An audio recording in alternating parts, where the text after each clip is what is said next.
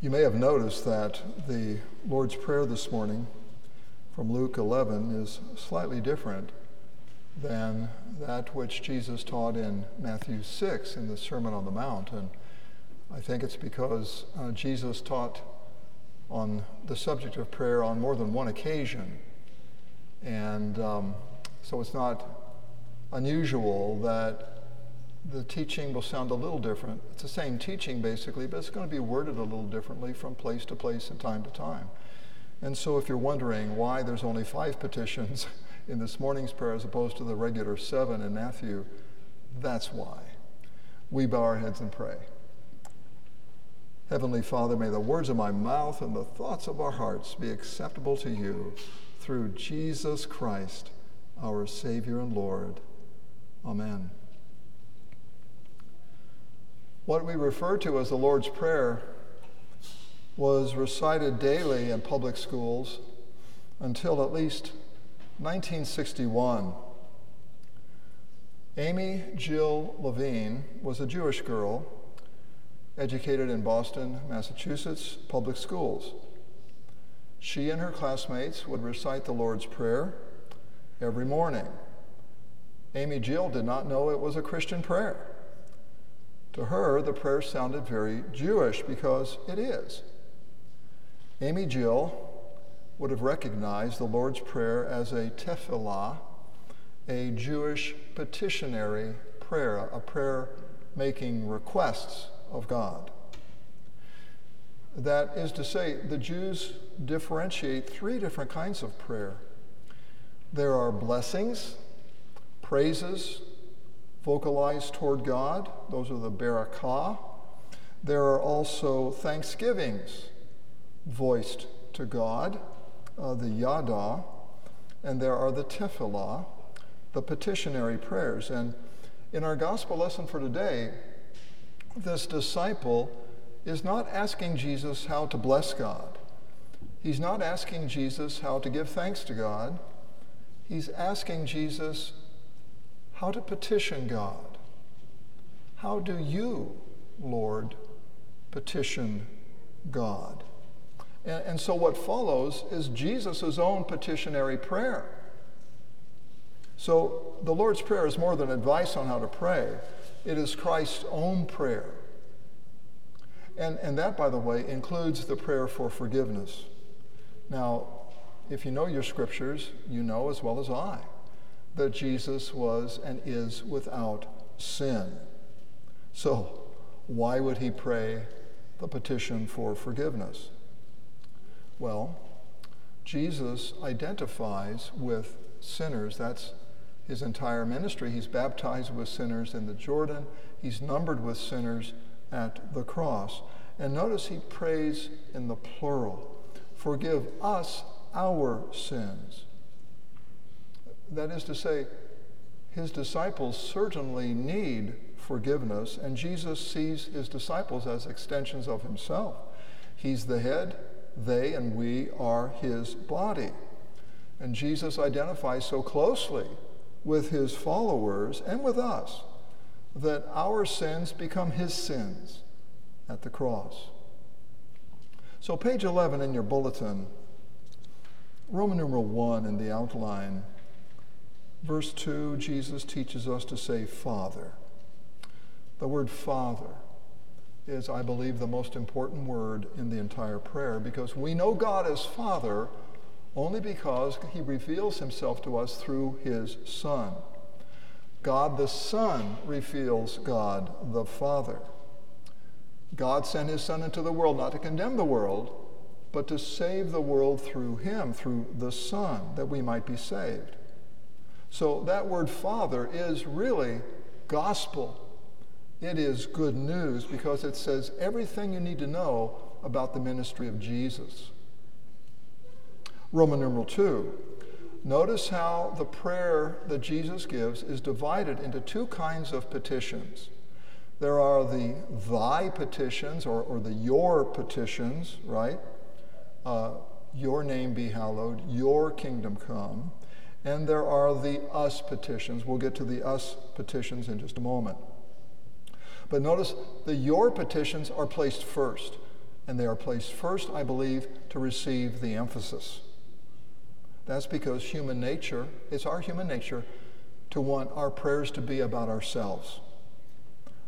For example, my sinful nature wants my prayers to be about me, about my good name, my reputation, my ability to get my way. But notice the first two petitions Jesus gives us are about God's reputation, hallowed be your name, and about God having his way. Your kingdom come. Now, my new nature in Christ agrees with those petitions because my new nature understands that human flourishing really does depend on God's name being hallowed among us and God having his way among us. But my sinful nature, on the other hand, is more concerned about its own reputation and having its own way. So your sinful nature really cannot pray the your petitions, but your new nature gladly prays them. Letter A, hallowed be your name. Point number one biblical names are revelatory, they reveal what they say, they reveal the person. For example, um, the first man is called Adam or Adam in Hebrew because he was taken from the Adamah, from the ground. Adamah means ground. The Adam is taken from the Adamah, okay? And in Hebrew, the, the name Eve, which Adam gave to his wife, sounds like the Hebrew name or word for life because he says she's the mother of all living. Okay? And the angel said to Joseph, the husband of Mary, You shall give him this son, this holy child, the name Jesus, which means the Lord saves, because he will save his people from their sins. Names are revelation. Number two, God's name equals his person, his presence among us. Now, God himself dwells in unapproachable light, but he causes his name to dwell. His name dwells on earth. His name is that part of him that we can grasp and believe. His name is an extension of himself. Where his name is spoken, such as in baptism, he himself is present to save and to forgive, to deliver, And that leads us to the next your petition, letter B, your kingdom come. Wherever God's saving name is spoken, wherever the good news of Jesus is proclaimed, there is God's kingdom, there is God's gracious reign. Roman numeral 3, the S petitions. Letter A, give us our daily bread.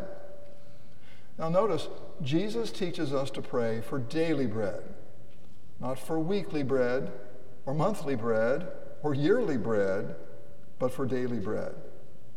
Jesus and really all Scripture teach us to focus on today. Why? Why? Because we don't have tomorrow. All we have is now. Focus on the now. That's Christ's teaching. We're not promised tomorrow. Tomorrow is in God's hands, not ours. We may try to worry about tomorrow. We may, worry is concern over the future, trying to manipulate tomorrow, but we can't. And we're reminded of that all too often. Now, we can and should make plans for tomorrow, but we should always remember the words of James, the half brother of Jesus, who said this If the Lord wills, we will live and do this or that. Tomorrow is beyond your control. Tomorrow as Jesus says, will worry for itself. Each day has enough trouble of its own. Let her be. And forgive us, for we ourselves forgive everyone. That sounds rather sure and certain, doesn't it? We ourselves forgive everyone. Jesus seems sure that we will. Luther wrote in his catechism that we will forgive everyone. As God has forgiven us in Christ, he writes, we will surely forgive one another. What's he thinking? How can he be so sure that we're going to be so forgiving? Well, it all really comes down to this my refusal to forgive someone is due to one thing only it's due to my own blindness, to my own sinfulness, and my own need of forgiveness. Notice the first part of verse 4 in our gospel reading Forgive us our sins. You see, that is the critical element. Until you and I see our own sinfulness, we see ourselves as more righteous than our offender. But that's a lie. Our reluctance to forgive is proof of that. Not only are we not more righteous than our offender, but we may be worse than our offender because our refusal to forgive the offense is really the greatest offense of all. The refusal to forgive as we have been forgiven is the greatest offense of all. Let us see and lead us not into temptation. My friends, there are tests there are temptations that are so strong and so overwhelming that if God did allow them into our lives, we would succumb to them and we would fall away from the faith and never come back. And that, by the way, is what we deserve. We deserve to be handed over to Satan. We deserve to be abandoned by God. But we pray in this petition that God would not abandon us as we deserve and that He would preserve us from such severe tests and that's reflected in the words of St. Paul, who wrote, No temptation has overtaken you, except that which is common to mankind. And God is faithful. He will not let you be tempted beyond what you can bear. And this petition reflects that. Don't give us more than we can bear, even though we deserve it. and then Roman numeral 4, Jesus closes out this teaching on prayer with two different parables. The first one has to do with a beggar who comes at midnight, uh, the most inconvenient hour, the middle of the night, and at least in the Middle East, the middle of the night. And the upshot here, letter A, is that beggars are shameless and they're bold. They learn to be shameless and bold. I, I remember a, a woman in Texas, a member of my congregation, a single mom, struggling to support her two teenage children and she confessed this to me. She said, I have had to ask for help from others so many times that I have no more shame. The shame is gone. you know, I need the help. That is her reality. And that is our reality as well. When Luther was on his deathbed, the last words he wrote, he could, he could barely scribble them out, but he wrote, We are all beggars. This is true. And it is. And letter B, the second parable about a father giving good gifts to his son. If you who are evil can give such good gifts, what about God? What do you think about him? So, letter B, if good can arise from evil people, like the fathers that many of us are, much more can good arise from your heavenly Father. That's the lesson there. Be confident, be bold, expect, because of who He is, not because of who you are but because of who He is and who you are in Christ. So, Roman numeral 5, finally, do we pray like Jesus? You know, I, I like this saying from the early church quote, what you pray is what you believe. Our Lord Jesus said it this way out of the overflow of the heart, the mouth speaks.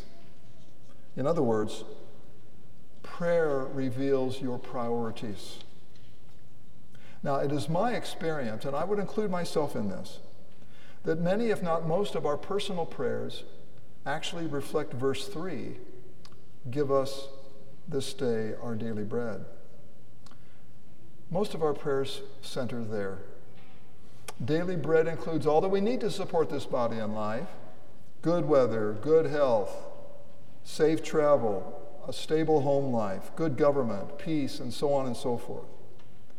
Jesus commands us to pray for these things, and it is good to do so. The problem is not what we say, the problem is what we neglect to say. When I overhear folks praying informally, I seldom hear any hint of the your petitions.